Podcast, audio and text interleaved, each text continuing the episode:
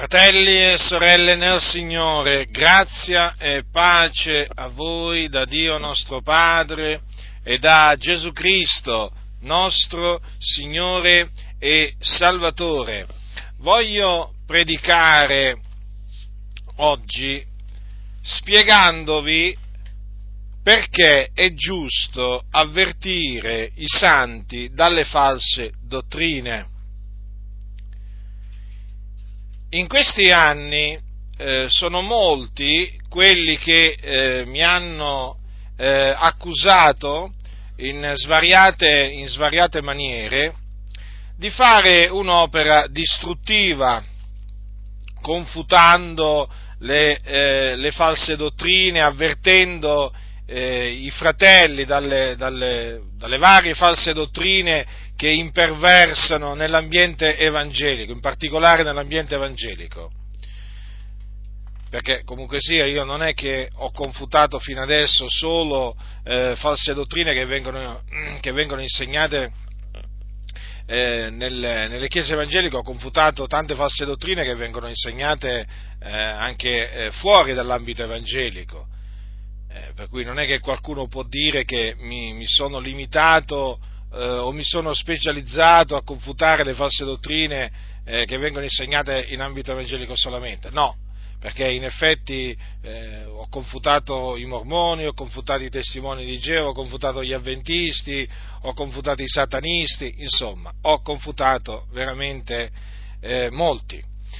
Ora eh, sono stato accusato appunto di fare un'opera distruttiva quindi di non cercare il bene della Chiesa, della chiesa di Dio e eh, naturalmente eh, delle, eh, uno dei discorsi che mi sono spesso sentito fare è questo, beh ma non dobbiamo fare polemiche, perché fare polemiche?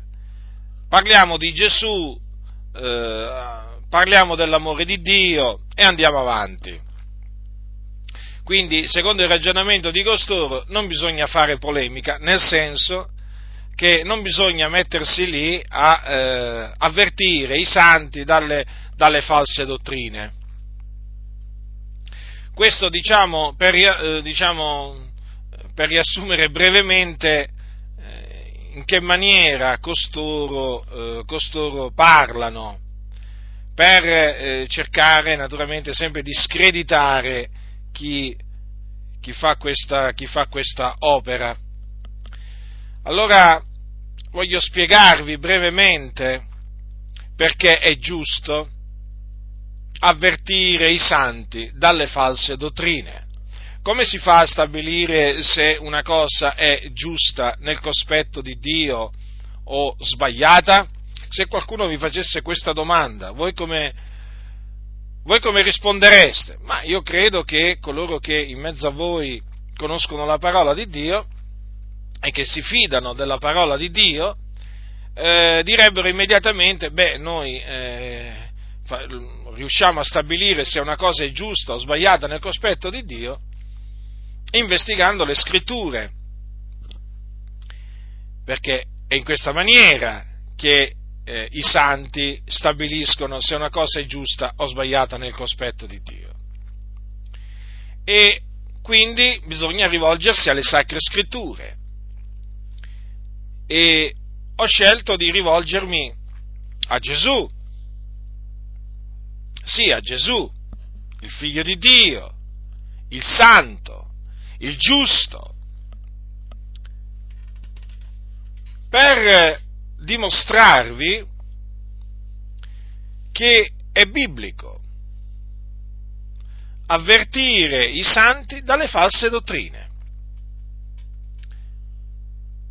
Perché Gesù lo ha fatto. Gesù ha avvertito i suoi discepoli dalle false dottrine. Dalle false dottrine dei farisei e dei sadducei, che ai giorni di Gesù erano due sette molto importanti, erano le due, le due sette del giudaismo fondamentali. Vi ricordo a tale proposito che il nostro, eh, il nostro caro fratello Paolo da Tarso era un fariseo, prima di, eh, prima di essere salvato dal Signore, era un fariseo peraltro un fiero persecutore della Chiesa, della Chiesa di Dio, che poi divenne, divenne diciamo, un, uh, un servo del Signore duramente perseguitato a motivo della fede in Cristo. Ora, Gesù mise in guardia i suoi discepoli dalla dottrina eh, di queste due sette. Vediamo in che circostanza. Questo avvenne dopo la seconda moltiplicazione dei pani, perché Gesù compì due miracoli, eh, diciamo, eh, due moltiplicazioni dei pani. E dopo il, seconda, dopo il secondo miracolo, eh, il Signore disse queste parole al, eh, ai suoi discepoli, ai suoi discepoli. Ascoltate che cosa è scritto al capitolo 16 del, eh, del Vangelo scritto da Matteo, di quello che è chiamato mh, mm, Evangelo secondo Matteo, quindi lo scritto di Matteo praticamente. Allora, ascoltate, ascoltate che cosa c'è scritto. Capitolo 16 dal versetto 5. Così è scritto. Ora i discepoli, passati all'altra riva, si erano dimenticati di prendere dei pani. E Gesù disse loro, vedete di guardarvi dal lievito dei farisei e dei sadducei. Ed essi ragionavano fra loro e dicevano, egli perché non abbiamo preso dei pani? Ma Gesù accorte se ne disse, o gente di poca fede, perché ragionate fra voi del non avere dei pani? Non capite ancora e non vi ricordate dei cinque pani dei cinquemila uomini e quante ceste ne levaste? Né dei sette pani dei quattromila uomini e quanti panieri ne levaste? Come mai non capite che non è di pani che io vi parlavo, ma guardatevi dal lievito dei farisei e dei sadducei? allora intesero che non aveva loro detto di guardarsi dal lievito del pane, ma dalla dottrina dei farisei e dei sadducei. Dunque vedete che inizialmente i discepoli del Signore eh, non avevano inteso il parlare eh, di eh, Gesù, non avevano inteso quelle parole perché si erano messi a ragionare fra loro, dicevano, eh, ci dice così, parla così perché non abbiamo preso dei pani, e invece non era per quella ragione. Gesù non si stava riferendo ai pani, non si stava riferendo al lievito del pane, si stava riferendo ad un altro lievito, la dottrina dei farisei e dei sadducei. Gesù chiamò la dottrina dei farisei e dei sadducei lievito. Ora il lievito è una sostanza che si mette nella pasta quando si prepara il pane e basta, ed è una sostanza che viene messa per fare lievitare il pane. E basta un po' di lievito per fare lievitare tutta la pasta. Badate bene, Gesù chiamò la dottrina dei farisei e dei sadducei lievito. Ora, ma di che tipo di lievito qui appunto si sta parlando? Di un lievito malvagio. Perché? Perché la dottrina dei farisei e dei sadducei era una dottrina pericolosa, eh, era una eh, dottrina che contrastava la parola di Dio e ciò che contrasta la parola di Dio è lievito. Capite che è lievito, fratelli nel Signore? Ora, non importa quanto lievito, eh? Basta un po' di lievito per far lievitare tutta la pasta, questo è scritto, eh? un po' di lievito fa lievitare tutta la pasta. Allora, bisogna distruggere anche un po', anche un po' di lievito. Non è che per, per mettersi a combattere il lievito ti devi trovare davanti una tonnellata di lievito. Ma no, basta un po' di lievito. Allora, devi capire questo, il lievito è pericoloso e basta un po' per far lievitare tutta la pasta, quindi una volta individuato che una determinata dottrina è lievito, bisogna distruggerla, bisogna neutralizzarla affinché non faccia lievitare tutta la pasta eh? e quindi affinché non danneggi la Chiesa dell'Iddio vivente e vero. Ora, se la dottrina falsa è lievito malvagio, chi ha, eh, e naturalmente eh, questo lievito fa lievitare tutta la pasta, ha la capacità, il potere di fare lievitare tutta la pasta, chi è che ha interesse a introdurre nella Chiesa il lievito malvagio? Il diavolo, cioè Satana, l'avversario che è bugiardo e padre della menzogna, nonché omicida fin dal principio. Quindi badate bene che quando si combatte eh, il lievito malvagio, ricordatevi che si affronta l'avversario che si combatte non contro carne e sangue, ma si combatte contro il principe di questo mondo di tenebre, perché è lui, bugiardo, è padre della menzogna, eh? ed è lui che genera le false, le false dottrine. Eh? per sedurre le persone, perché appunto per sedurre le persone occorrono false dottrine. Per sedurle, capito? E quindi indurle a fare del male o a dire cose sbagliate. La sana dottrina non induce a comportamenti sconvenienti, la sana dottrina non induce a parlare in maniera sconveniente ciò che porta a parlare e a eh, agire in maniera sconveniente è la falsa dottrina, è il lievito. Certo, oggi non ci sono i farisei e i sadducei, però voglio dire, il lievito continua a esserci, eh? Cambiano i nomi, cambiano i nomi, però voglio dire, la sostanza non cambia. Perché praticamente continua a esserci questo lievito eh? da cui guardarsi, da cui guardarsi. Allora, considerate questo, Gesù, il figlio di Dio, colui che, eh, eh, colui che Dio ha mandato nel mondo per salvare il mondo, colui che non ha conosciuto peccato, colui che eh, visse eh, senza peccato, che fu tentato in ogni cosa come noi, però senza peccare. Eh? Colui che era buono, era umile, colui che era irreprensibile, colui che eh, poteva dire ai suoi avversari chi di voi mi convince di peccato, eh? perché sapeva di non avere peccato. Cioè, stiamo parlando del giusto. Allora, se il giusto, il santo, mise in guardia, durante i giorni della sua carne, mise in guardia i suoi discepoli dalla dottrina dei farisei e dei sadducei. È evidente che è giusto nel cospetto di Dio fare la medesima cosa duemila anni dopo circa, dopo di lui.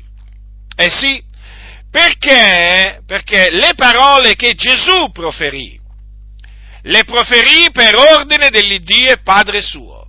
In altre parole, quando Gesù disse ai suoi discepoli, vedete di guardarvi dal lievito dei farisei e dei sadducei, quelle furono parole che Gesù pronunziò perché l'Iddio e Padre suo gli ordinò di dire quelle parole, perché quelle parole sono parole di Dio. Allora, se il figlio di Dio ha messo in guardia i suoi discepoli dalla dottrina dei, di quelle due sette, definendo quella, do, quella loro dottrina lievito. È evidente che è giusto, è giusto mettere eh, in guardia i santi dal lievito, dal lievito di oggi, chiamiamolo così, dei moderni farisei, dei moderni sadducei, chiamiamoli pure così. Eh? È giusto.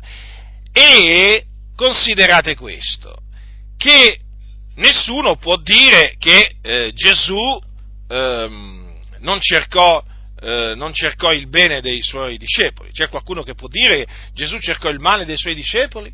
Eh? C'è qualcuno che può dire che Gesù cercò la distruzione dei suoi discepoli? No, Gesù amò i suoi discepoli, li amò sino alla fine e cercò sempre il loro bene, sempre il loro bene, anche ammonendoli severamente, riprendendoli. Ma l'amore si dimostra anche in questa maniera, riprendendo, correggendo. Non è forse vero che il Dio corregge colui che gli ama e flagella ogni figliolo che gradisce? Quindi che cosa ci si deve meravigliare? Allora Gesù, avvertendo i suoi discepoli dal lievito dei farisei e dei sadducei, manifestò il suo amore verso di loro, perché li mise in guardia da eh, qualcosa di dannoso, da ciò che faceva del male a loro. Capite? Quindi praticamente quelli che non vi vogliono bene, quelli che non vi amano, sono quelli che non vi mettono in guardia, fratelli sono proprio quelli che non vi mettono in guardia dal lievito dei moderni farisei e sadducei, quelli che cercano la vostra distruzione, quelli che vi odiano, quelli che vi disprezzano, quelli che non vi rispettano, quelli che non vi onorano, sono loro, sono loro, sì, sono loro, sono quelli che dicono ma noi non vogliamo fare polemica, sono dei serpenti, sono dei serpenti al servizio del diavolo, sono messi lì dalla massoneria. Avete capito, fratelli del Signore? E torno con la massoneria. Eh sì, perché non si può non parlare della massoneria, perché in mezzo alle chiese spadroneggiano questi servi di Satana, in mezzo alle chiese, sono messi nelle postazioni dirigenziali, sono loro eh, che hanno i fili delle denominazioni, le redini delle denominazioni, ma loro non sanno che sopra di loro c'è Dio, che a suo tempo poi li castiga, li annienta, li avvilisce, eh, perché si sono introdotti nella Chiesa dell'Iddio vivente e vero, eh? Ma il Signore li tiene d'occhio e a suo tempo li castiga questi servi di Satana. Allora loro sono là eh, per, in, per, incitare a non fare polemica, per dire volemo se bene, come dicono a Roma. Eh, siamo tutti figli di Dio, non facciamo polemica, rispettiamo le idee degli altri. Eh? Nessuno dica io ho la verità assoluta, perché nessuno ha la verità, loro dicono. Tutti abbiamo la verità. Capite che cosa dicono questi servi di Satana in mezzo alle chiese? Eh? Non ci scanniamo gli uni gli altri. Praticamente vogliono dire, ma fatevi i fatti vostri, ma statevene zitti. Eh? Sapete come si chiamano questi? Silenziati. Eh sì, eh sì, giustamente qualcuno li ha chiamati silenziati, perché sono coloro che eh, sono o massoni col grembiule o senza il grembiule, comunque siamo al servizio della massoneria e che eh, ubbidiscono agli ordini della massoneria. La massoneria dice non fate polemiche, non confutate le false dottrine di quel gruppo o di quell'altro o di quell'altro ancora, capite? E loro subito si piegano, si genuflettono davanti alla squadra del compasso, davanti al grande architetto dell'universo che non è altro che Satana e si mettono a servire Satana invece di servire il Signore Gesù Cristo. Eh? Gesù metteva in guardia i discepoli dal lievito, dal lievito dei farisei e dei sadducei, invece i massoni non vogliono che i santi siano messi in guardia dal lievito. Sapete perché? Perché i massoni stessi sono i, por- i primi portatori del lievito malvagio in mezzo alle chiese eh, che si chiama relativismo dottrinale, relativismo morale. Ormai i comandamenti del Signore li hanno fatti diventare un'opinione, li hanno fatti diventare opinabili, anzi disprezzabili, perché loro sono contro i dogmi, loro dicono di essere adogmatici, questi servi di Satana, e eh, vogliono far credere alla Chiesa che non si devono attaccare ai comandamenti del Signore. No, non si addice oggi oggi a persone intelligenti, essere dogmatici, esclusivisti, ritenersi i soli, gli unici possessori e conoscitori della verità. Loro ragionano così, capite? Cioè proprio come il diavolo vuole che ragionano gli uomini e quindi vanno contro la parola di Dio. E questi servi di Satana sono nelle varie denominazioni, a livello mondiale, sono nelle varie organizzazioni, nelle più potenti organizzazioni ecclesiastiche. Ci sono loro nei posti di comando, nei posti che contano e là dirigono, eh, dirigono dirigono appunto i piani satanici, le macchinazioni sataniche, eh?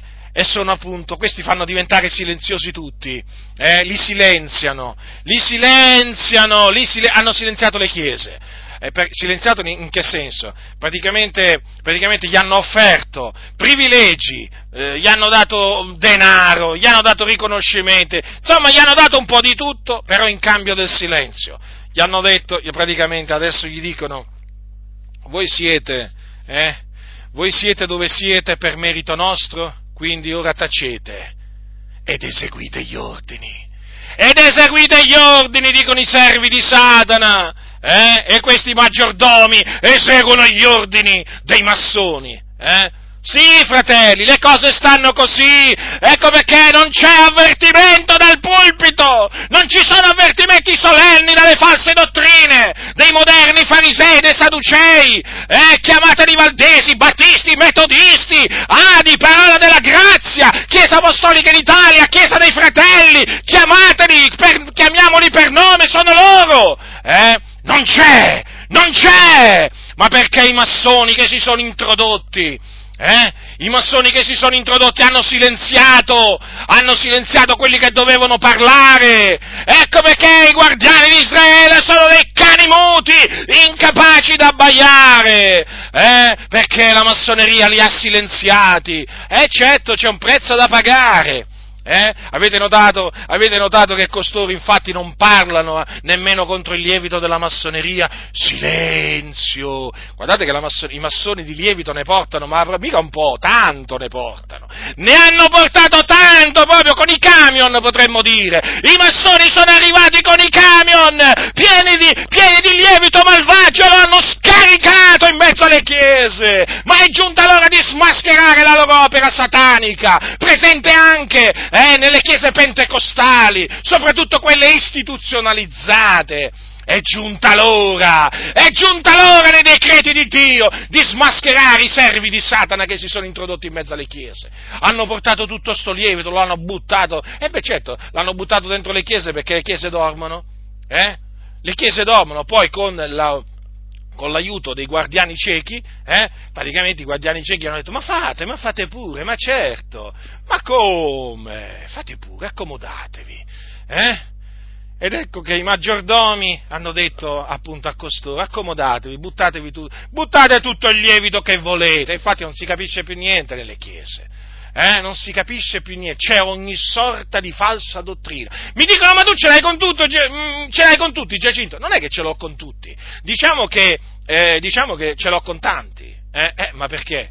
Eh, perché il lievito è tanto, i portatori di lievito e eh, i promotori di lievito sono molti in mezzo, in mezzo alle chiese evangeliche, eh, sono veramente molti, e quindi sembra che io ce l'abbia con tutti, però io non è che ce l'ho io non è che ce l'ho con i santi, non è che ce l'ho con i giusti, non è che ce l'ho con i pi, non è che ce l'ho con gli umili, io ce l'ho con gli arroganti, ce l'ho con i falsi fratelli, ce l'ho con i ministri di Satana, eh, ce l'ho con i massoni, eh, ce, l'ho, ce l'ho con quelli che signoreggiano sul popolo di Dio, ce l'ho con quelli che sfruttano il popolo del Signore con parole finte, ce l'ho con i servi di Mammona. Avete capito con chi ce l'ho? Non è che ce l'ho con tutti. Eh? Diciamo che ce l'ho con una buona parte di quelli che si dicono cristiani evangelici perché sono una massa di corrotti. E vi stavo dicendo, hanno silenziato, hanno silenziato praticamente le chiese, i massoni, sì. Allora gli hanno detto sì, sì, accomodatevi, portatevi tutto il lievito che volete, poi però i massoni gli hanno detto oh però ci, vi, raccomand- vi, vi, raccomandiamo, eh, silenzio, eh, eh, eh, certo. E infatti c'è tutto un, un complotto, no? E quindi adesso nelle chiese no, eh, è diffuso tutto sto lievito da tutte le parti. Eh? Questo lievito malvagio della massoneria, che praticamente si racchiude nei tre principi di libertà, fratellanza e uguaglianza, E eh, in virtù di questi principi diabolici, chiaramente chiesa, nelle chiese oramai i comandamenti del Signore sono messi sotto i piedi.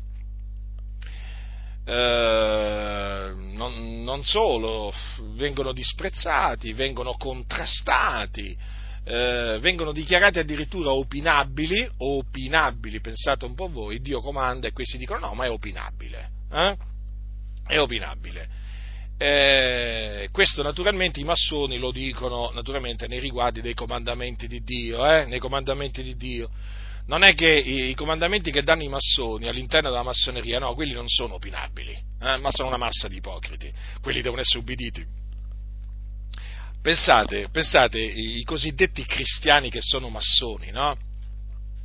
loro si rivoltano contro i comandamenti di Dio, però non contro i comandamenti de- della massoneria, no, no, no, no, no, quelli hanno giurato di, hanno, hanno, quando hanno prestato giuramento, eh, hanno giurato di osservarli fedelmente, invece i comandamenti di Dio, no, e chi è Dio? Come si permette questo Dio invisibile di dare ordini? Ma poi chi siamo noi da dover metterci ad obbedire, eh, a questo Dio? Capite? come ragionano i massoni? E allora questi hanno introdotto il lievito, naturalmente in cambio poi del silenzio. Mm?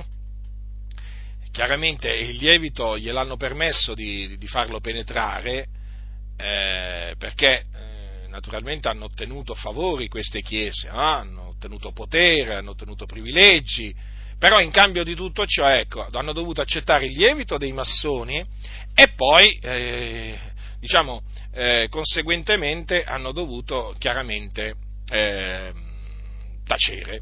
Mm, certo, perché non è, che possono, non è che prima possono permettere ai massoni di introdurre loro, le loro false dottrine in mezzo alla Chiesa e poi si mettono a confutarle, no, nella maniera più assoluta. No? E quindi ecco che sono entrati i massoni e, e hanno richiesto il silenzio, no? il silenzio, il segno del silenzio. Eh? è molto diffuso nell'ambito, diciamo, eh, massonico. E, eh, ed ecco appunto che abbiamo chiese silenziate, pastori silenziati, membri di chiesa silenziati, sono tutti silenziati. Eh? Gli hanno detto adesso dovete seguire gli ordini, tacete e eseguite gli ordini, e tutti là in fila eh, a eseguire gli ordini della massoneria. E appunto eh, la massoneria esige dalle chiese che non si faccia polemica, che non eh, diciamo che si bandisca l'apologetica, eh, la confutazione, perché tutte le idee sono rispettabili e da rispettare. E per cui eh, cioè, uno non è che può mettersi secondo i massoni a dire a quello no, tu hai torto perché la Bibbia dice così, no, non si deve fare così si deve rispettare chi dice anche cose contrarie alla parola di Dio, si devono rispettare quelle idee, non si devono confutare ma rispettare. Praticamente il pensiero massonico è contrario, proprio diametralmente opposto a quello, a, a quello, del, a quello, a quello di Dio. Ma d'altronde non può essere altrimenti perché, perché i massoni sono, sono figli e servi di Satana e Satana è l'avversario, il nemico. Allora vi stavo dicendo che non esiste, eh, non, dai pulpiti non esistono predicazioni in cui i santi, i credenti, le chiese vengono messe in guardia proprio facendo i nomi, eh, facendo i nomi eh, dalle false dottrine dei valdesi. Allora, faccio una lista. False dottrine dei valdesi, false dottrine della Chiesa dei Fratelli.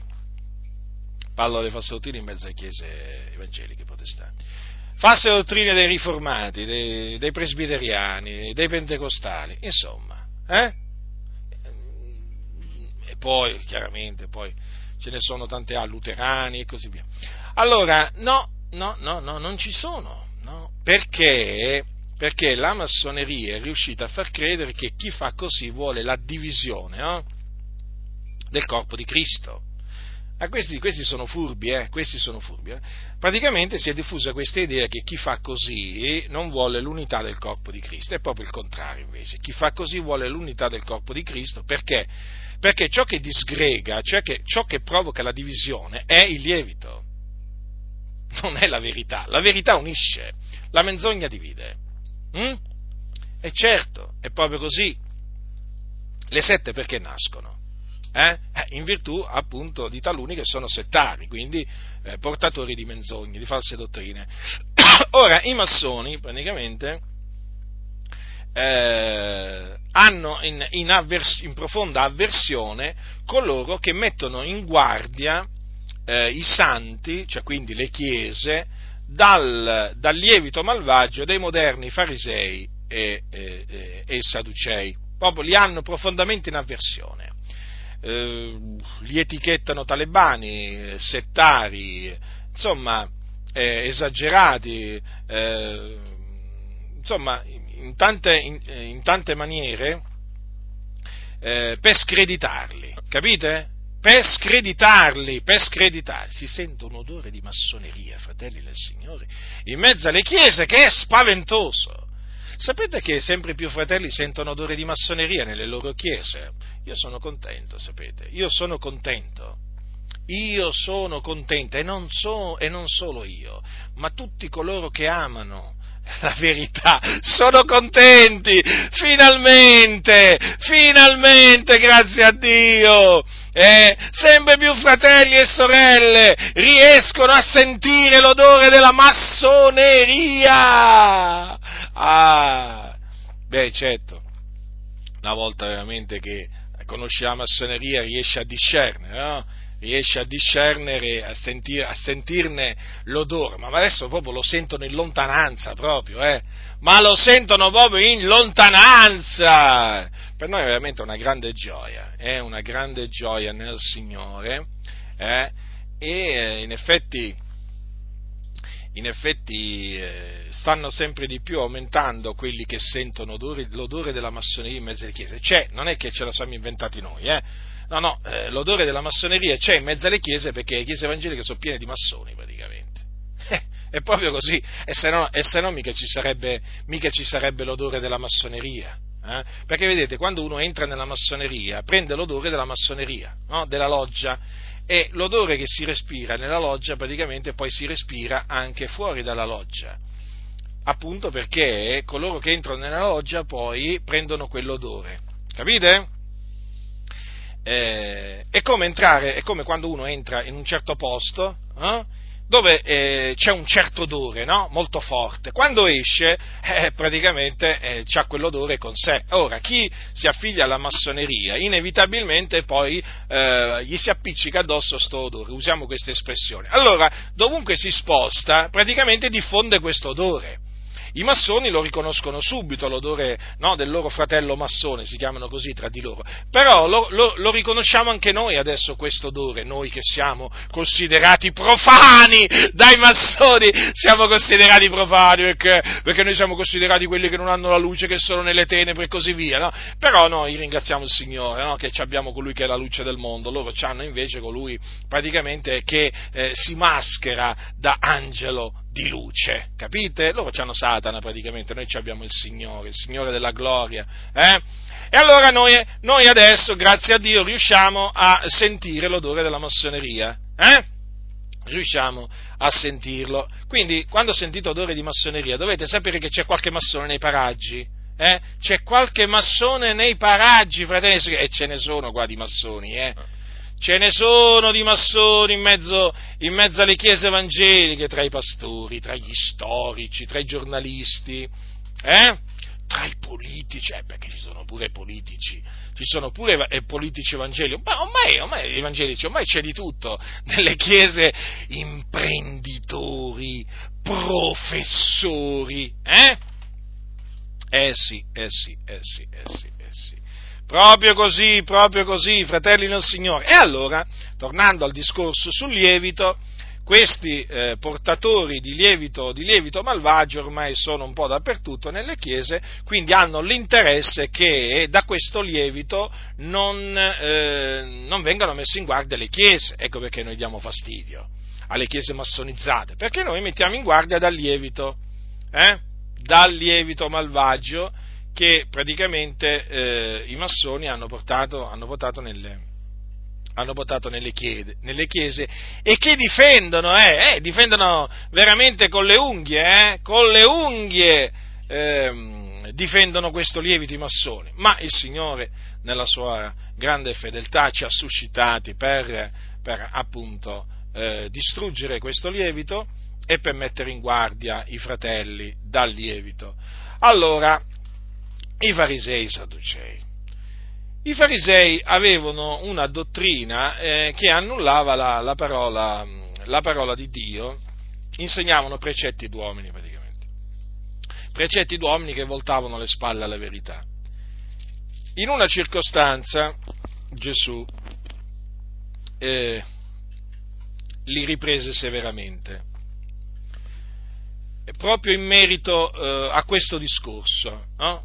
Cioè in merito al fatto che loro con la loro dottrina avevano annullato la parola di Dio. No, questo giusto per farvi capire eh, perché Gesù disse ai suoi di guardarsi dal lievito dei farisei. Eh, perché se il lievito è pericoloso è evidente che allora la dottrina loro era pericolosa, certo. Allora a Gerusalemme, capitolo 15, allora si accostarono, capitolo 15 di Matteo, dal versetto 1, allora si accostarono a Gesù dei farisei e degli scribi venuti da Gerusalemme e gli dissero, perché i tuoi discepoli trasgrediscono la tradizione degli antichi?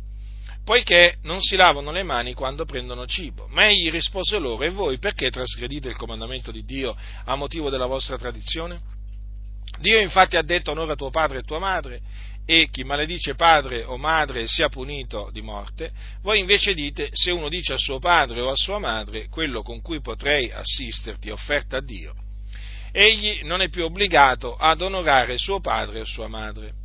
E avete annullata la parola di Dio a cagione della vostra tradizione. Ipocriti, ben profetò Isaia di voi quando disse questo popolo mi onora con le labbra, ma il cuor loro è lontano da me ma invano mi rendono il loro culto insegnando dottrine che sono precetti d'uomini. E chiamata a sé la moltitudine disse loro, ascoltate intendete, non è, non è quello che entra nella bocca che contamina l'uomo, ma quel che esce dalla bocca, ecco quello che contamina l'uomo. Allora i suoi discepoli, accostatesi, gli dissero, sai tu che i farisei quando hanno udito questo discorso ne sono rimasti scandalizzati ed egli rispose loro, ogni pianta che il Padre mio celeste non ha piantata sarà sradicata.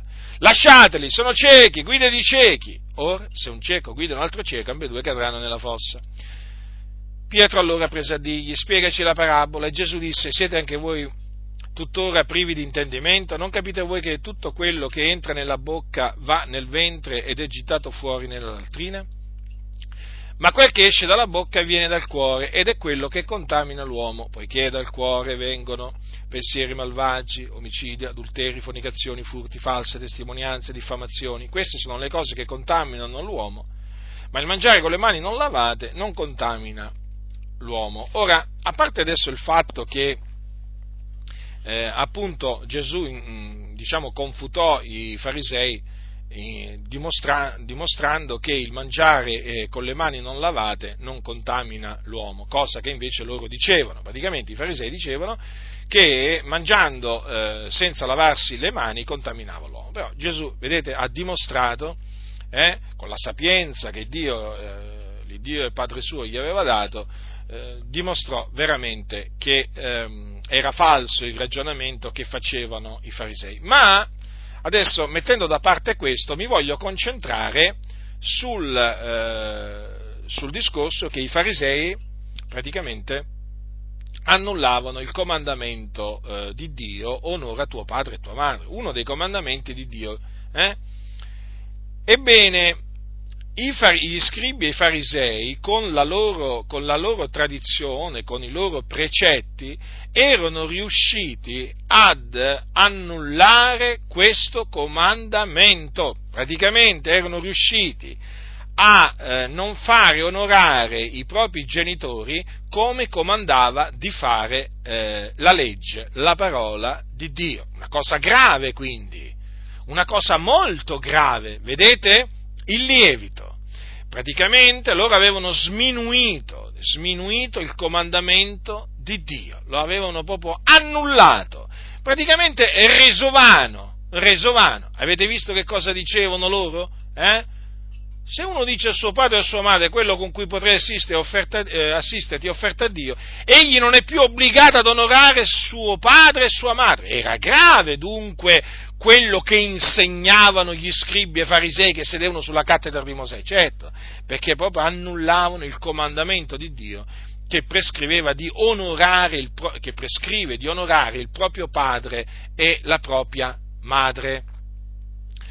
Allora, vedete, Gesù, conoscendo qual era la dottrina eh, dei farisei e degli scribi, e badate eh, che di queste cose ne facevano tante, eh, non è che era il solo comandamento che loro, il, il, solo comandamento di Dio che annullavano, ne annullavano tanti di comandamenti di Dio gli scribi e farisei. Allora Gesù, conoscendo quali fossero questi precetti degli scribi e farisei, precetti d'uomini che annullavano la parola di Dio, li riprese duramente. Infatti, vedete cosa gli ha detto? Tra, perché trasgredite il comandamento di Dio a motivo della vostra tradizione? Poi li ha chiamati ipocriti, poi ha citato un passo di Isaia dove veramente il profeta è stato duro contro gli ipocriti. Eh? Vedete, gli scribi e farisei sono stati definiti persone che onoravano il Dio eh, con le labbra, ma il loro cuore era lontano da Dio. Non solo, eh, Gesù eh, praticamente, citando quelle parole di Isaia, li accusò di, eh, di rendere a Dio il, cul- il loro culto in vano, insegnando dottrine che sono precetti d'uomini. Quindi, vi rendete conto eh, come fu dura la riprensione di Gesù nei confronti degli, dei, dei farisei? Eh? Ecco perché Gesù ha chiamato la dottrina dei farisei lievito, lievito, lievito, fratelli nel Signore. Ecco. Allora, un po' di lievito fa lievitare tutta la pasta. Allora, Gesù, sapendo che un po' di lievito fa lievitare tutta la pasta, ha messo in guardia i suoi discepoli eh? dalla dottrina dei farisei. Adesso, adesso andiamo ai Sadducei così almeno avete il quadro completo, perché la dottrina dei farisei e dei sadducei, dottrina lievito, eh? chiamata lievito. Allora andiamo nel libro, eh, nel libro degli Atti degli Apostoli, andiamo nel libro degli Atti degli Apostoli, dove troviamo scritto quanto segue al capitolo 23. Qui sta parlando l'Apostolo Paolo, eh, sta parlando eh, da, davanti a, a, ai capi sacerdoti, a tutto il Sinedrio. Eh? Ascoltate che cosa, eh, che cosa, c'è scritto. Hm? Che cosa c'è scritto? A un certo punto lui mh, hm, ha detto delle parole, l'Apostolo Paolo, particolari.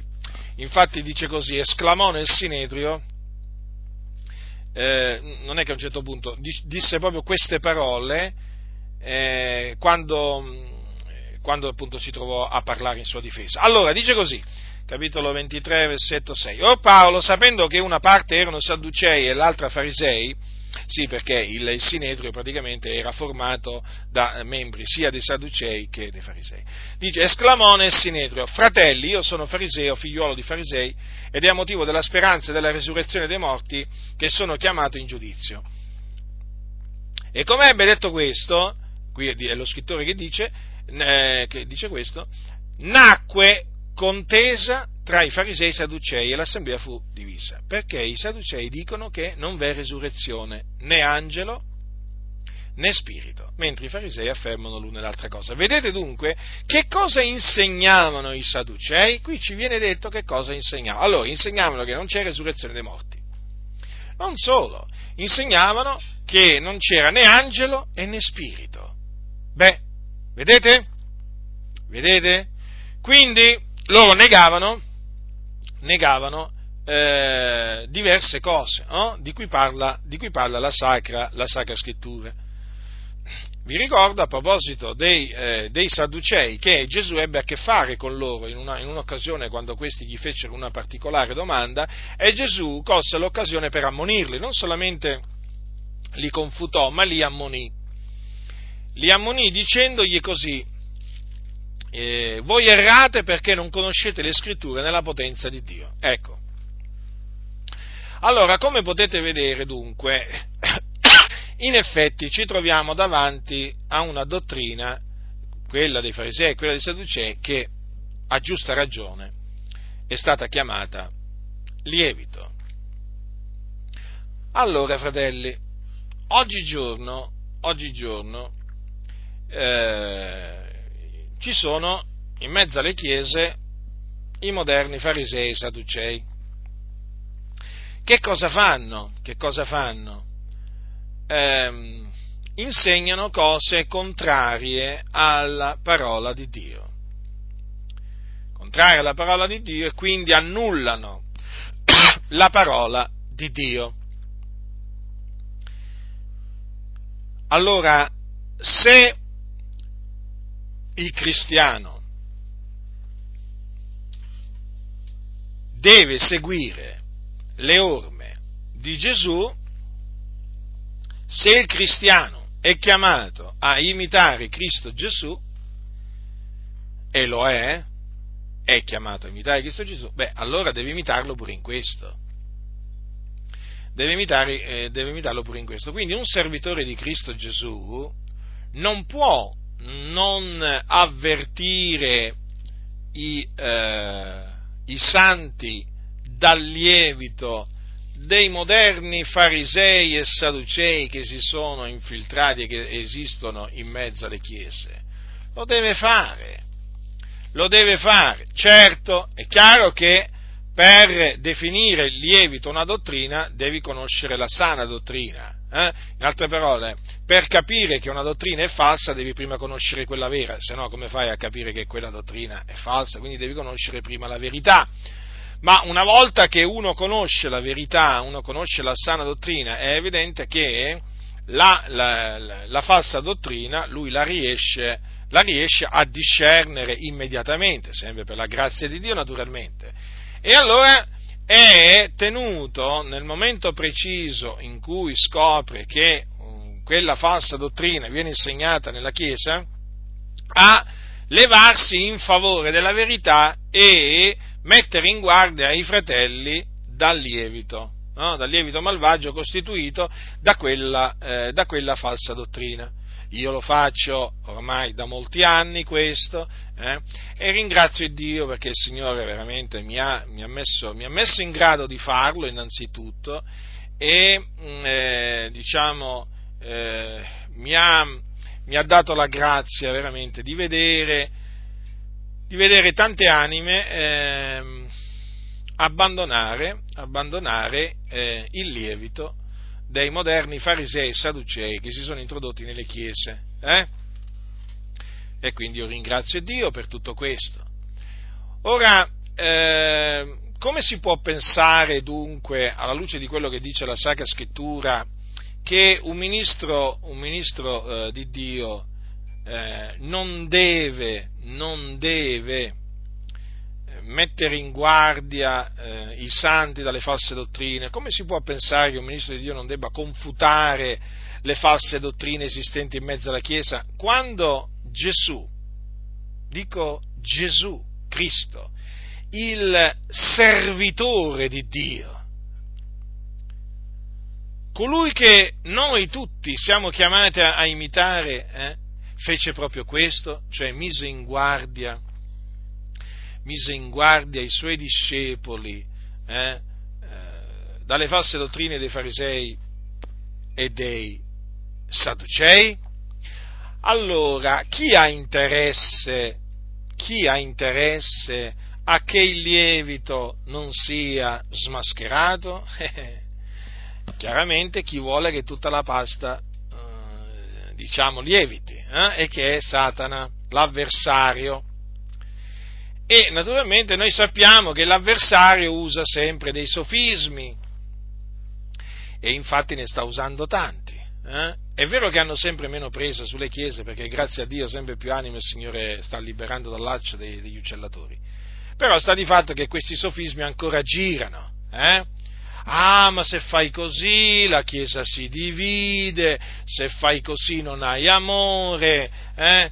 Proprio praticamente mm, loro parlano proprio da parte di Satana, eh? proprio Satana si può dire gli mette in bocca queste parole, perché lo ribadisco, l'unità della Chiesa proprio si procaccia seguendo la verità, non seguendo la menzogna.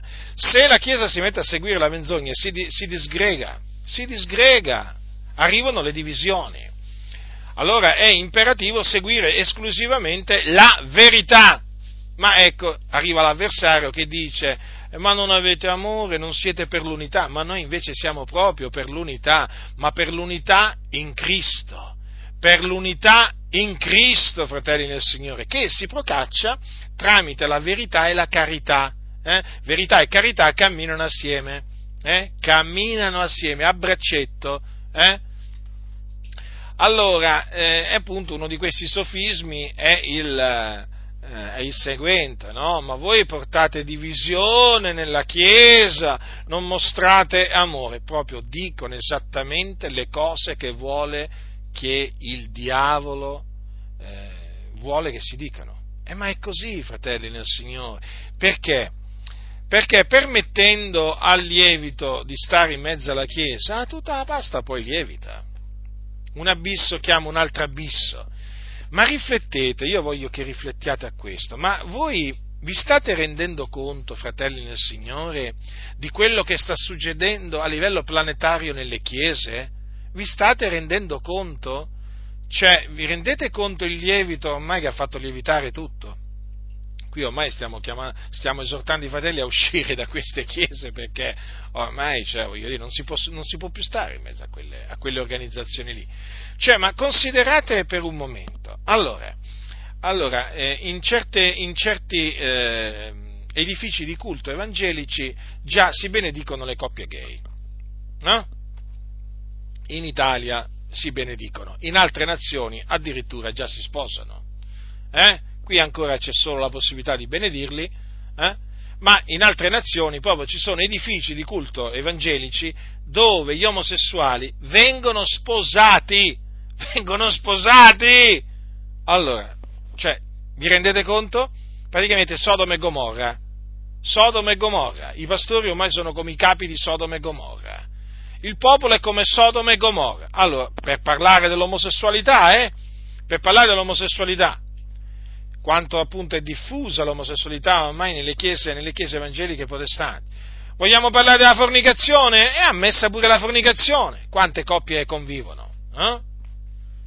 È ammessa pure la fornicazione. E anche qui c'è tutta una dottrina dietro, no? come c'è anche una dottrina dietro la, eh, diciamo, la, l'approvazione dei, de, de, dell'omosessualità e della, eh, della benedizione delle coppie gay, del matrimonio delle coppie gay e così via tutte, tutte dottrine che incitano alla dissolutezza. Eh, divo- eh, adulterio, adulterio anche lì, ormai spaventoso, ormai pressoché tutte le chiese incitano i divorziati a risposarsi. Sì, sì, i divorziati vengono proprio spinti a risposarsi e quindi a commettere adulterio. Anche qui c'è tutta una dottrina, no? Falsa, lievito, che eh, diciamo eh, spinge spinge i divorziati a commettere, a commettere adulterio perché noi sappiamo che il, si possono sposare solamente i celibi e le vedove. I divorziati devono rimanere così.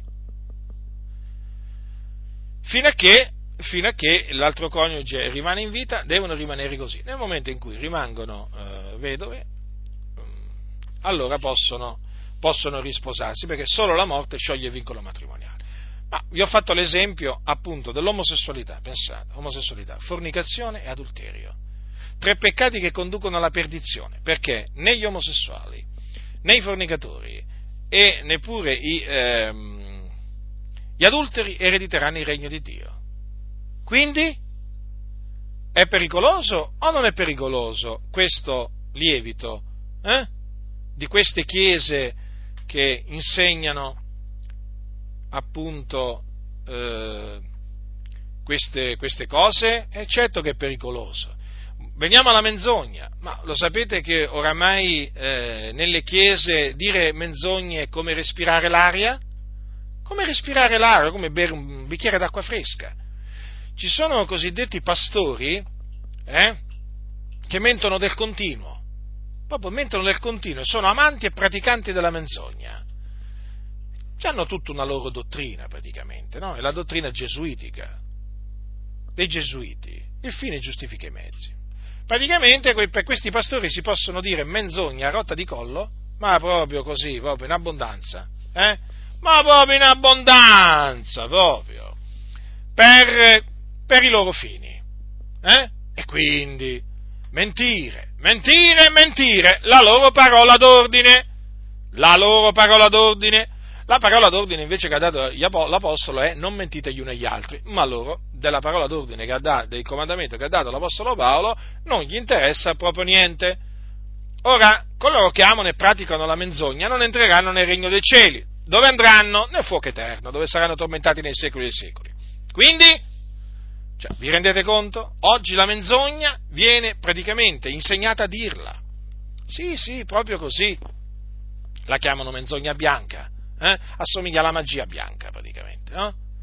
È un'opera infruttuosa delle tenebre, eh, opera infruttuosa delle tenebre, solo che loro la dipingono di bianco, eh? ma sempre opera infruttuosa delle tenebre eh, rimane, no? è un po' come un sepolcro imbiancato, sempre sepolcro rimane, anche se tu lo imbianchi, eh, può essere bello quanto vuoi di fuori, però di dentro è pieno d'ossa di morti. E così è la menzogna, la dipingono, la dipingono, gli mettono un po' di vernice bianca addosso, la chiamano menzogna bianca per farla apparire, per farla apparire innocua, ma è un'opera del diavolo, esattamente come la magia bianca.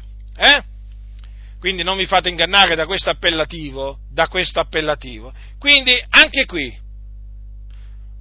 Facciamo altri esempi, eh? Ubriacarsi? Perché no? Ogni tanto si può alzare il gomito, che male c'è? Eh? Un'ubriacatura in famiglia, un'ubriacatura, un'ubriacatura tra amici, perché no? Gli ubriachi, gli ubriachi non entreranno nel regno di Dio, eh? no, non c'entreranno, eppure Eppure voglio dire, c'è una dottrina che praticamente sostiene che ogni tanto una bella bevuta, una bella bevuta, quando dicono bella bevuta significa, no, una bella sbronza come la chiamano, eh?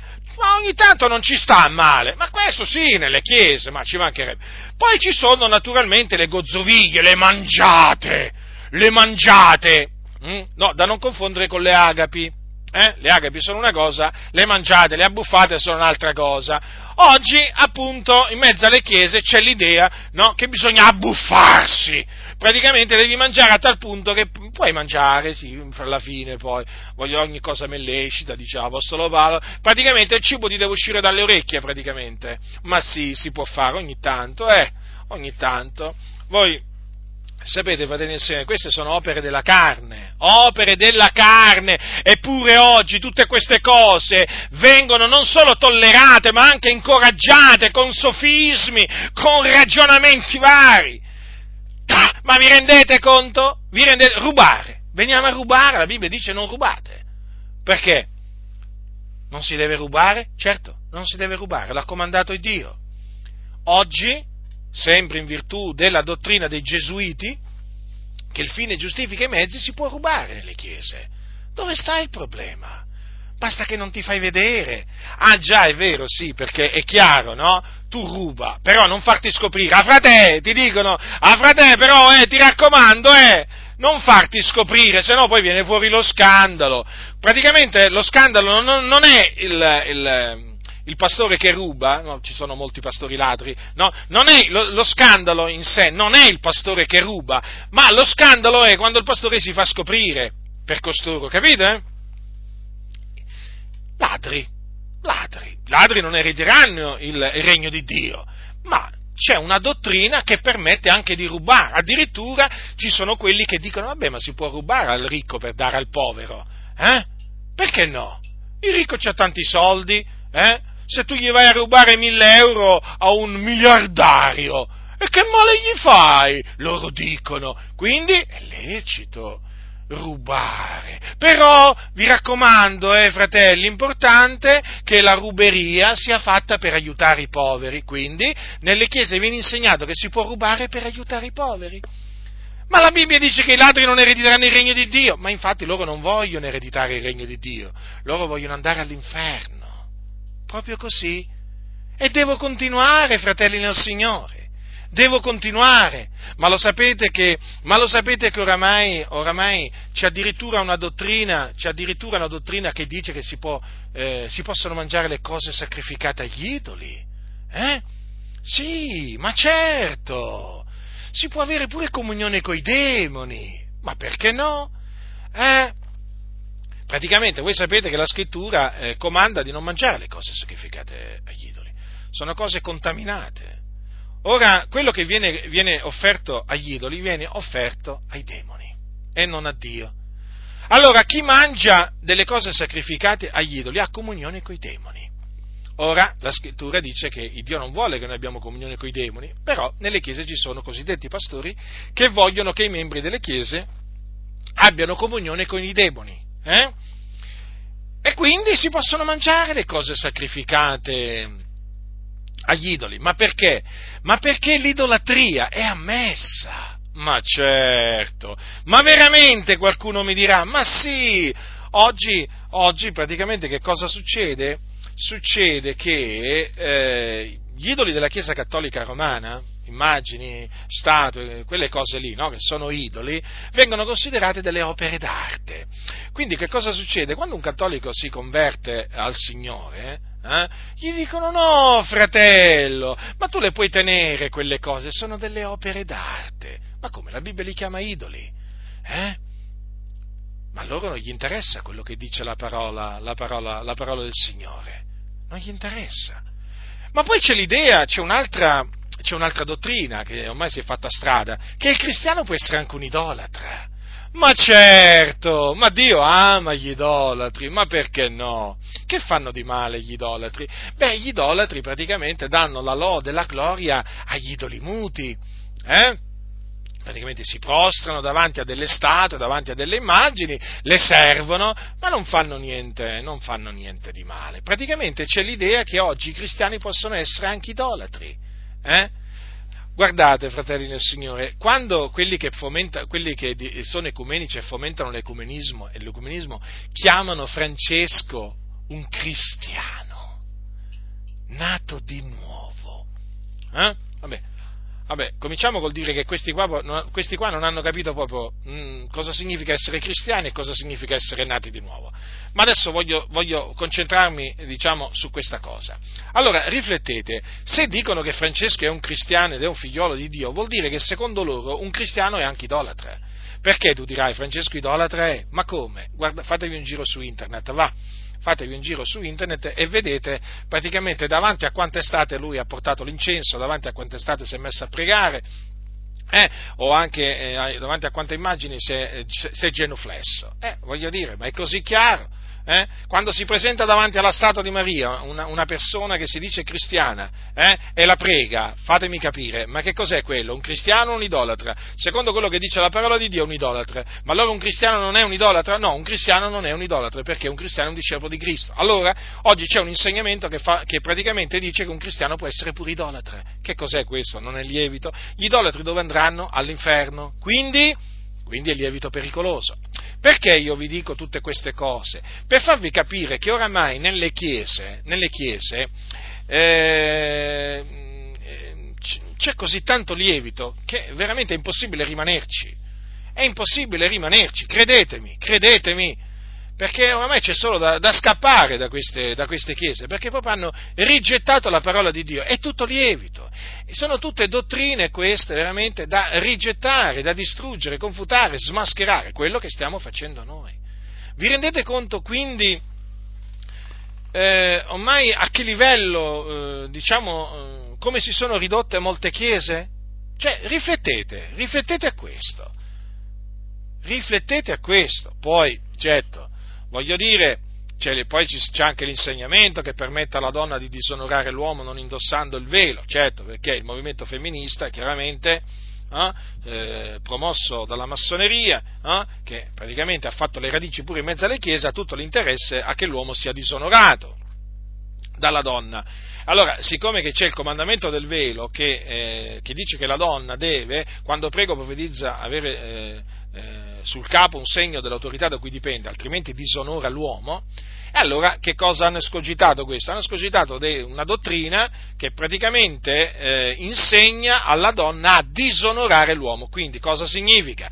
Che questa dottrina insegna alla, alla donna a non mettersi eh, il velo quando prego profetizza proprio appunto per questa ragione, per poter così disonorare l'uomo che è il capo della donna. Capite? Ma poi, se passiamo all'insegnamento, all'insegnamento sull'ornamento esteriore della donna, anche lì c'è un, un, un, insegnamento che incoraggia la donna a vestirsi come vuole. Si può vestire pure da prostituta, non ci sono problemi in mezzo a queste chiese perché c'è la dottrina che Dio guarda al cuore, quindi se tu ti vesti da prostituta non ti creare problemi, ti dicono perché eh, quelli che ti giudicano sono i soliti religiosi sono i soliti talebani che non conoscono l'amore di Dio. Eh? E loro ti dicono noi, noi, non ti giudichiamo, sorella, eh? perché, perché Dio, Dio, guarda, Dio, guarda, al cuore.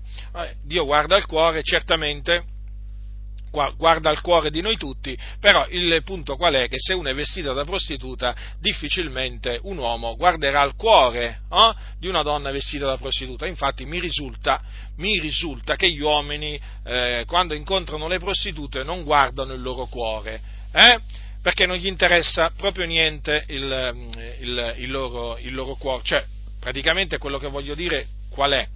Che gli uomini quando incontrano, quando incontrano, una donna è evidente, noi lo sappiamo tutti a che cosa guardano, quindi se la donna si veste da meretrice è ovvio che incoraggerà l'uomo naturalmente a, eh, a guardarla per appetirla in cuor suo, eh? ma il fatto che Dio guarda al cuore, eh, il fatto che Dio guarda al cuore non è che significa che Dio non guarda come si veste una donna, perché ha dato dei comandamenti il Signore, ma questi comandamenti non vengono assolutamente rispettati, non vengono assolutamente onorati in queste chiese, appunto, perché si sono inventati questa diabolica dottrina secondo cui, visto che Dio guarda al cuore, eh, non può guardare a come si veste una donna. Ma se Dio non guarda a come si veste una donna, eh, dico io, ma perché ha dato dei comandamenti proprio in merito all'ornamento esteriore della donna, che deve essere convenevole a santità, che deve essere un ornamento eh, appunto con verecondia e modestia, quindi è chiaro che ci troviamo davanti all'ennesima dottrina falsa che ha lo scopo di fare ribellare le anime ai precetti, ai precetti di Dio, quindi di portare, di portare discredito alla via della verità, far sì che la, la parola di Dio sia biasimata e così via. Vedete quanto lievito? Ma lo vedete quanto lievito, fratelli nel Signore? Ma qui uno può, uno può veramente moltiplicare gli esempi, uno può moltiplicare gli esempi, perché gli esempi sono veramente tanti. Perché naturalmente eh, vi ho fatto questi esempi pratici per farvi capire quanto lievito c'è nelle chiese, quanto lievito c'è. Allora da questo lievito bisogna mettere in guardia. Eh, perché? Perché queste dottrine che vengono propagate non fanno altro che annullare la parola di Dio e portare nelle chiese disordine, carnalità, dissolutezza, vergogne, cose vergognose, scandalose. Capite? Gli apostoli che facevano? Ma gli apostoli erano imitatori di Cristo e quindi, e quindi mettevano, mettevano, in guardia eh, i santi dalle false, dalle false dottrine. L'apostolo Paolo, che era un imitatore di Cristo, per esempio, prendiamo, prendiamo degli esempi, eh.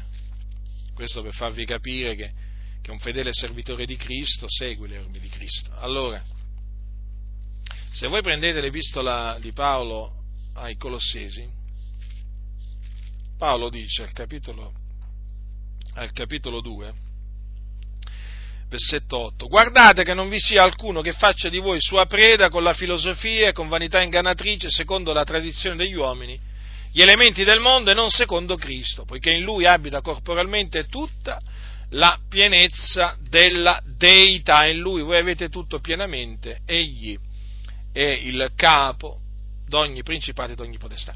Quindi, vedete, l'Apostolo Paolo metteva, metteva in guardia no? i santi di Colosse.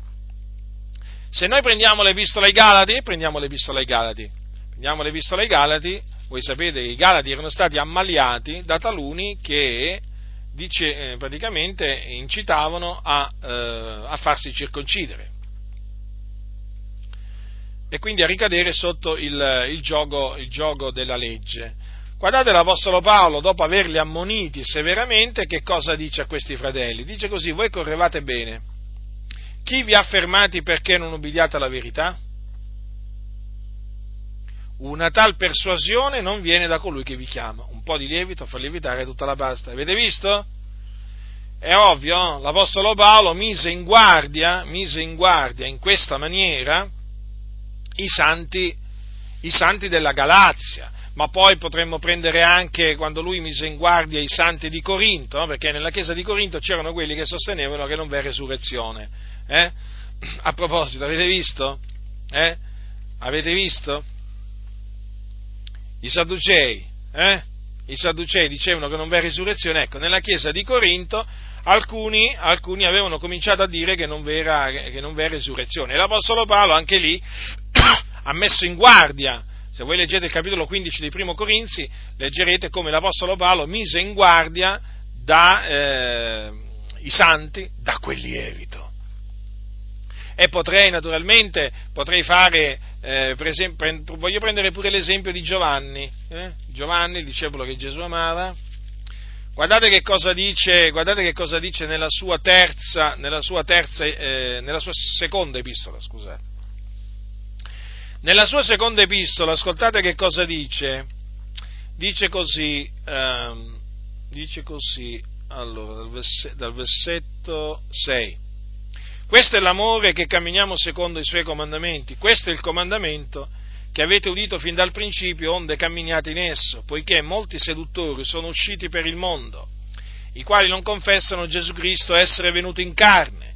Quello è il seduttore è l'anticristo, badate a voi stessi affinché non perdiate il frutto delle opere compiute, ma riceviate piena ricompensa. Chi passa oltre non dimora nella dottrina di Cristo non ha il Dio, chi dimora nella dottrina ha il Padre e il Figliuolo. Se qualcuno viene a voi e non reca questa dottrina, non lo ricevete in casa e non lo salutate, perché chi lo saluta partecipa alle malvagie opere di lui. Vedete? Giovanni mise in guardia da coloro che sostenevano che Gesù Cristo non era venuto in carne. Un'eresia questa che poi andò diffondendosi, eh? Andò diffondendosi molto in quel tempo e anche, e anche diciamo, nel, tempo, nel tempo a venire. Vedete come eh, l'Apostolo Giovanni mise in, guardia, eh, mise in guardia i fratelli? Lo vedete fratelli? Eh? Mise in guardia i fratelli dal lievito che quei seduttori portavano, eh? portavano. Quindi adesso alla luce, alla luce di, questi, eh, di questi esempi biblici dobbiamo riconoscere, dobbiamo riconoscere che la, chie- la Chiesa si è allontanata, o comunque una gran parte delle chiese si sono proprio allontanate dalla parola di Dio. Invece che eh, mettere in guardia eh, dal lievito, hanno accolto il lievito, lo hanno accolto a braccia aperte. Ma come Gesù ha detto di guardare, ci dobbiamo guardare dal lievito? Eh sì, Gesù lo ha detto, ma a questi di quello che dice Gesù non gli interessa. Quindi loro accolgono il lievito, ogni sorta di lievito. Eh? E infatti guardate un po' voi come si sono ridotte molte chiese. Come si sono ridotte molte chiese evangeliche. C'è da piangere, fratelli nel Signore, c'è da piangere, ma anche da riflettere seriamente. Veramente la fine di ogni cosa è vicina. Perché noi sappiamo che prima del ritorno del Signore eh, deve venire l'apostasia. Ormai gli albori dell'apostasia si vedono certo che veramente ci troviamo a vivere in giorni particolarmente difficili, fratelli, particolarmente difficili, in cui quindi è di fondamentale importanza essere eh, attaccati alla parola, è di fondamentale importanza dimorare in Cristo, è di fondamentale importanza far abitare la parola di Cristo abbondantemente nei nostri cuori. È di fondamentale importanza non andare oltre quello che sta scritto. È di fondamentale importanza mettere in guardia i santi da tutto ciò che va contro ciò che è scritto. Prima naturalmente mi sono, mi sono soffermato su dottrine che incitano eh, a comportamenti iniqui, poi naturalmente ve l'ho detto, la lista è lunga, poi ci sono quelle chiese che dicono che i doni sono cessati, che le lingue sono cessate, che oggi il Signore non dà più i doni più i doni di potenza d'opera miracoli, i doni di guarigione, anche questi sono tutte, tutto lievito, tutto lievito, fratelli del Signore. Poi ci sono quelli che dicono che la salvezza non si può perdere in alcuna maniera, lievito, anche questo. Quanto lievito, ma quanto lievito. Poi ci sono quelli che dicono che i sei giorni della, della creazione non furono sei giorni di creazione ma di restaurazione, no? la Geppetere, quelli che sostengono la Geppetere, poi c'è la teoria dell'evoluzione, anche quello lievito, eh, sia in particolare nelle chiese evangeliche è, è, stato introdotto, è stato una, è stata introdotta una forma di evoluzione che praticamente presuppone il creatore, però eh, sostengono che il creatore ha eh, creato la materia rozza, poi ha fatto sì che la materia rozza si evolvesse no? nel corso di miliardi di anni, capite? E tutto questo per cercare di conciliare la parola di Dio con, eh, con ehm, la parola di Dio con la cosiddetta scienza eh? da cui bisogna guardarsi, eh? da cui bisogna guardarsi perché alcuni facendo professione di questa scienza proprio hanno rigettato la parola di Dio. Leggevo, leggevo poco tempo fa eh, di, un, mm, di, un, predicatore, eh, di un predicatore, pare che fosse americano, eh, che era molto famoso a suo tempo ma veramente molto famoso, questo teneva proprio delle riunioni in grandi auditori e eh, leggendo, eh, leggendo, un po' la biografia di questo, eh, di, questo, di questo, uomo, veniva detto che lui all'inizio predicava, no? predicava era un, un, predicatore, un predicatore dell'Evangelo e eh, cominciò a dubitare cioè, per, farvi capire che lui poi abbandonò proprio il Signore, ha rinnegato il Signore, eh? proprio lo ha rinnegato, eh? tanto che ha scritto proprio un libro intitolato Addio, Addio, cioè mm, in inglese, eh, in inglese la, eh, eh, il titolo è così, tradotto letteralmente, no? È così, praticamente, Addio,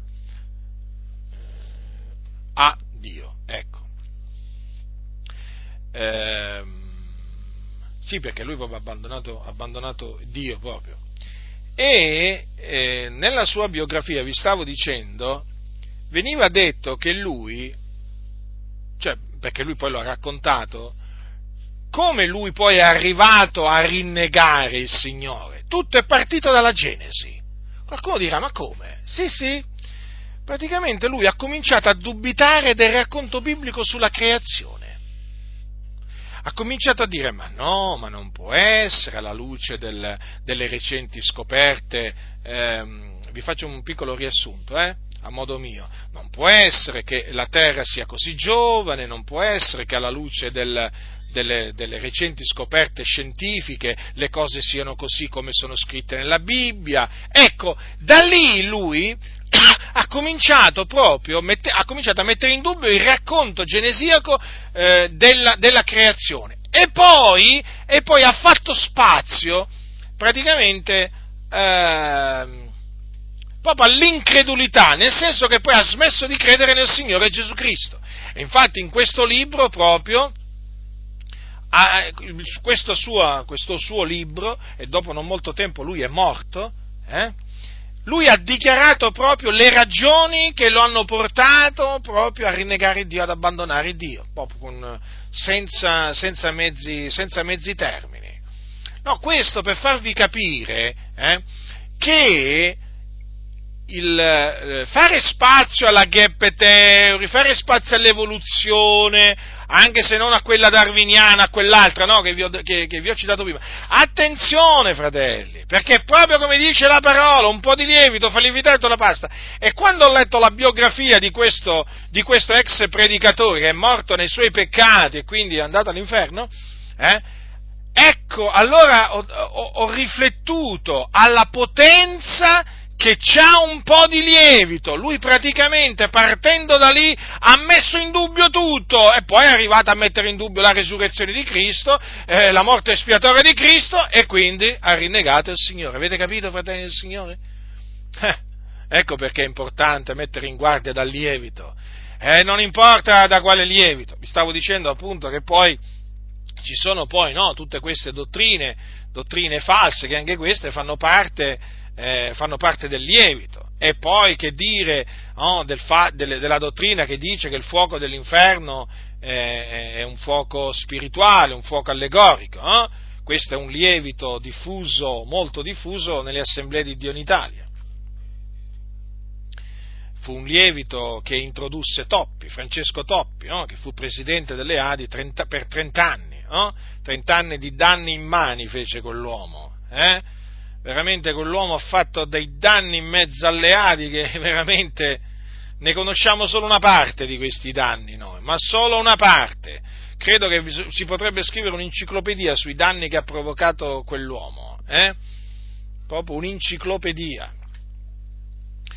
E quindi ecco, per esempio nelle Adi viene insegnato che il fuoco dell'inferno non è letterale, né quello dell'Ades, quindi dell'inferno, e neppure quello della Cenna, cioè lo stagno ardente di fuoco di zolfo, dove, poi, dove, saranno poi gettati in quel giorno gli empi eh, quando risorgeranno. Capite? Hanno tolto il fuoco, no? Anche qui, eh, per sostenere questo insegnamento, eh, generalmente eh, fanno, diciamo, fanno questo discorso, ma fratello, ma come puoi pensare che Dio che è amore manda le persone a soffrire in un mezzo a un vero fuoco, poi per l'eternità? Ma fratello, ti dico, capite? Bene, le adi in effetti di lievito ce n'è parecchio, eh? Ma veramente parecchio. Poi c'è l'altro lievito che sostiene, c'è l'altra falsa dottrina che sostiene che la nuova Gerusalemme, anche questa diffusa nelle Adi, però anche fuori dalle Adi, diffusa, come peraltro anche quella del fuoco allegorico, eh, non è che è diffusa solo nelle Adi, eh, che dice che la nuova Gerusalemme è, eh, è, allegorica, non è una vera città, ma fratello ti dicono, ma come possiamo credere, eh, come possiamo credere che, che, che, che, c'è questa città d'oro puro, eh? Una città letterale d'oro puro, ma quella è un'allegoria, fratello, tutto va inteso spiritualmente, nelle Adi praticamente ti fanno intendere quasi tutto spiritualmente, eh? ti fanno intendere tutto spiritualmente. È pericoloso, eh? tutto lievito questo, fratello, è tutto lievito che peraltro ha fatto lievitare tutta la pasta, perché ormai nelle Adi, che cos'è che viene presa la lettera della Bibbia? Ma poca roba viene pressoché tutto allegorizzato. Eh? Viene pressoché tutto Mol, molte cose vengono allegorizzate. Tu gli dici, ma guarda che è scritto così. Beh, no, ma qui bisogna vedere cosa voleva dire l'Apostolo Paolo, il profeta Isaia, bisogna vedere cosa voleva dire lo scrittore, capito? Cioè, non ci puoi, non ci puoi andare d'accordo perché tu appena gli citi la Sacra Scrittura, loro subito pensano all'allegoria, perché quando vanno al culto nelle Adi sentono sempre allegorie, sentono sempre allegorie, sempre, quando uno va al culto nelle Adi, eh, sono sempre di meno comunque, ringraziamo il Signore per questo, eh, perché sempre più fratelli hanno capito che nelle Adi non vanno a prendere niente, eh, devono, cioè, non vanno a prendere proprio niente, eh, quando vanno al culto sanno già di dover ascoltare un'allegoria, chissà cosa si inventa oggi il pastore, eh? Chissà cosa allegorizzerà oggi, sempre allegorie, sempre allegorie. Eh? E in cambio naturalmente di queste allegorie, fasulle, nella maggior parte dei casi, soldi. Soldi, soldi, soldi, soldi, parola d'ordine, dateci soldi! Eh? La parola d'ordine, fratelli del Signore, ve la do io, quella giusta. Non dategli nemmeno un centesimo. Non dategli nemmeno un centesimo, né a loro né a tutti coloro che spandono il lievito in mezzo alla Chiesa. Eh? Quelli che spandono il lievito non sono degni di essere sostenuti, eh? perché diffondono false dottrine. Non fatevi ingannare dai loro sorrisi, dalle loro pacche sulle spalle. Non gli dovete dare niente. Uscitevene uscitevene, separatevi, separatevi da queste chiese massonizzate dove veramente se parli contro la massoneria t'attaccano. Oh, in queste chiese se parli contro la massoneria t'attaccano. Eh? Se parli a favore della massoneria ti elogiano. Eh? Infatti per quello noi siamo, siamo, attaccati, perché parliamo contro la massoneria, così tanto cara eh, a queste chiese massonizzate. Quanto è buona la massoneria, loro dicono. Ah, se non fosse per, la, per i massoni dove saremmo noi? Eh, dove saremmo noi? Eh? Ah, questi non hanno capito proprio niente, proprio non hanno capito proprio niente, sono ciechi, avete presente una persona cieca? Ecco, sono ciechi. Allora vi stavo dicendo, no? Eh, nelle Adi praticamente c'è tanto lievito, c'è tanto lievito, veramente tanto, fratelli del Signore, per, per cui a voi che ancora fate parte delle Adi, non so per quanto tempo, io vi dico, uscitevene, separatevene, prima fa, lo fate questo e meglio è, perché credetemi, non se ne può più ma non se ne può più di ascoltare veramente dai pulpiti tutte queste allegorie, eh? che peraltro veramente vanno sempre, nella maggior parte dei casi vanno a contrastare la parola del Signore, eh? perché lì lievito da difendere nelle adi è tanto, eh? ma veramente tanto. Andiamo avanti, poi c'è la, la falsa dottrina chiese, in molte chiese che dice che Dio non castiga più nessuno. Eh?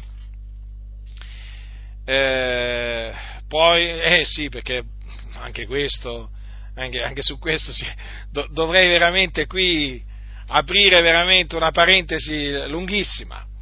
Ma pensate un po' voi che cosa si sono messi a dire questi, che Dio non castiga nessuno. Ma come? Se è un vendicatore, come fa a non castigare nessuno? Ah, ma loro dicono siamo sotto la grazia. Sì, ho capito, ma pure Anania e Safira erano sotto la grazia e Dio li fece morire perché si erano accordati a tentare lo spirito del Signore. Eh? Pure Erode visse in un periodo di grazia, eh? ma fu colpito da un angelo del Signore e morì roso dai vermi, pure Erode. O mi sbaglio? E nella chiesa di Corinto, quelli che furono giudicati perché si accostavano indegnamente alla cena del Signore, non erano mica sotto la grazia? Eh? Certo che erano sotto la grazia. E allora, colpiti dal Signore, malattie, morte. E allora? E allora, con chi parliamo? Parliamo con il muro, purtroppo. Con persone che non ci sentono, non ci vedono. Eh? Sono stati... La, la, il lievito proprio, ha fatto lievitato la pasta. Cioè, ma pensate un po' voi, arrivano a dire che i terremoti, i terremoti li manda madre natura, seguono il corso della natura, Dio non c'entra niente con i terremoti. Cioè, beh, quando uno ti dice così, uno si domanda, ma questi in chi hanno creduto? Ma allora non credono nemmeno che Dio ha creato tutte le cose. Perché, insomma, se non credi che Dio manda i terremoti, voglio dire, se non credi che Dio fa, possa far tremare la terra per un minuto e fare cadere qualche casa, qualche palazzo, dico io, ma se non credi che possa fare una cosa così minima, come potrai credere che Dio ha creato eh, tutte le cose? Dal nulla, mediante la parola. Ma qui veramente cioè, cioè, proprio eh, in mezzo alle chiese proprio regna l'incredulità oramai, l'incredulità, leggono una cosa, non ci credono, non ci credono, non gli sta bene. Perché ci devono credere? Perché ci devono credere? Loro non si sentono obbligati a credere a quello che dice la parola di Dio, eh? loro si sentono obbligati ad accettare, a credere, a credere alla dottrina dei moderni farisei e dei moderni sadducei, eh? da cui invece io vi esorto a guardarvi, non accettate dottri, la, le, le, false dottrine, fratelli del Signore, non importa, non importa di che tipo esse siano, rigettatele perché sono lievito. E non solo rigettatele, ma anche mettete in guardia eh, gli altri fratelli che magari sono ignari non hanno la conoscenza che, che, che, avete voi, metteteli in guardia, metteteli in guardia per telefono, metteteli in guardia tramite email, metteteli in guardia di persona, metteteli in guardia appena ne avete l'opportunità, metteteli in guardia su internet, metteteli in guardia, sì, perché devono essere messi in guardia i nostri fratelli da questo lievito che esiste in mezzo alle chiese, esiste, eh? non è che ce lo siamo inventati noi questo lievito, eh? e se esiste qualcuno ce l'ha messo, ce l'ha messo e ce l'ha messo, sì, e come?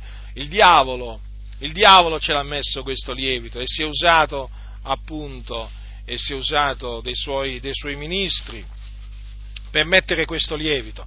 Quindi sappiate, fratelli, per concludere, che è giusto, è giusto eh, mettere in guardia i santi dalle false dottrine. Io lo faccio, lo continuerò a fare fino a che il Signore mi darà, mi darà, grazia, mi darà grazia, di farlo con l'aiuto con il, con il, suo aiuto, perché questo si può fare solo con l'aiuto di Dio, come per il resto tutto si può fare per, con l'aiuto di Dio, non è che c'è qualcosa che noi possiamo fare senza, senza, l'aiuto di Dio. Senza di me non potete fare nulla, disse Gesù. Che possiamo fare senza il Signore? Non possiamo fare niente, fratelli. non possiamo manco respirare, non possiamo manco muovere un braccio, non possiamo manco muovere un dito, un'unghia, non possiamo fare niente senza il Signore, niente, ci vuole la sua grazia, ci vuole il suo aiuto, la sua forza, la sua sapienza, la sua, la conoscenza che viene dall'alto, veramente.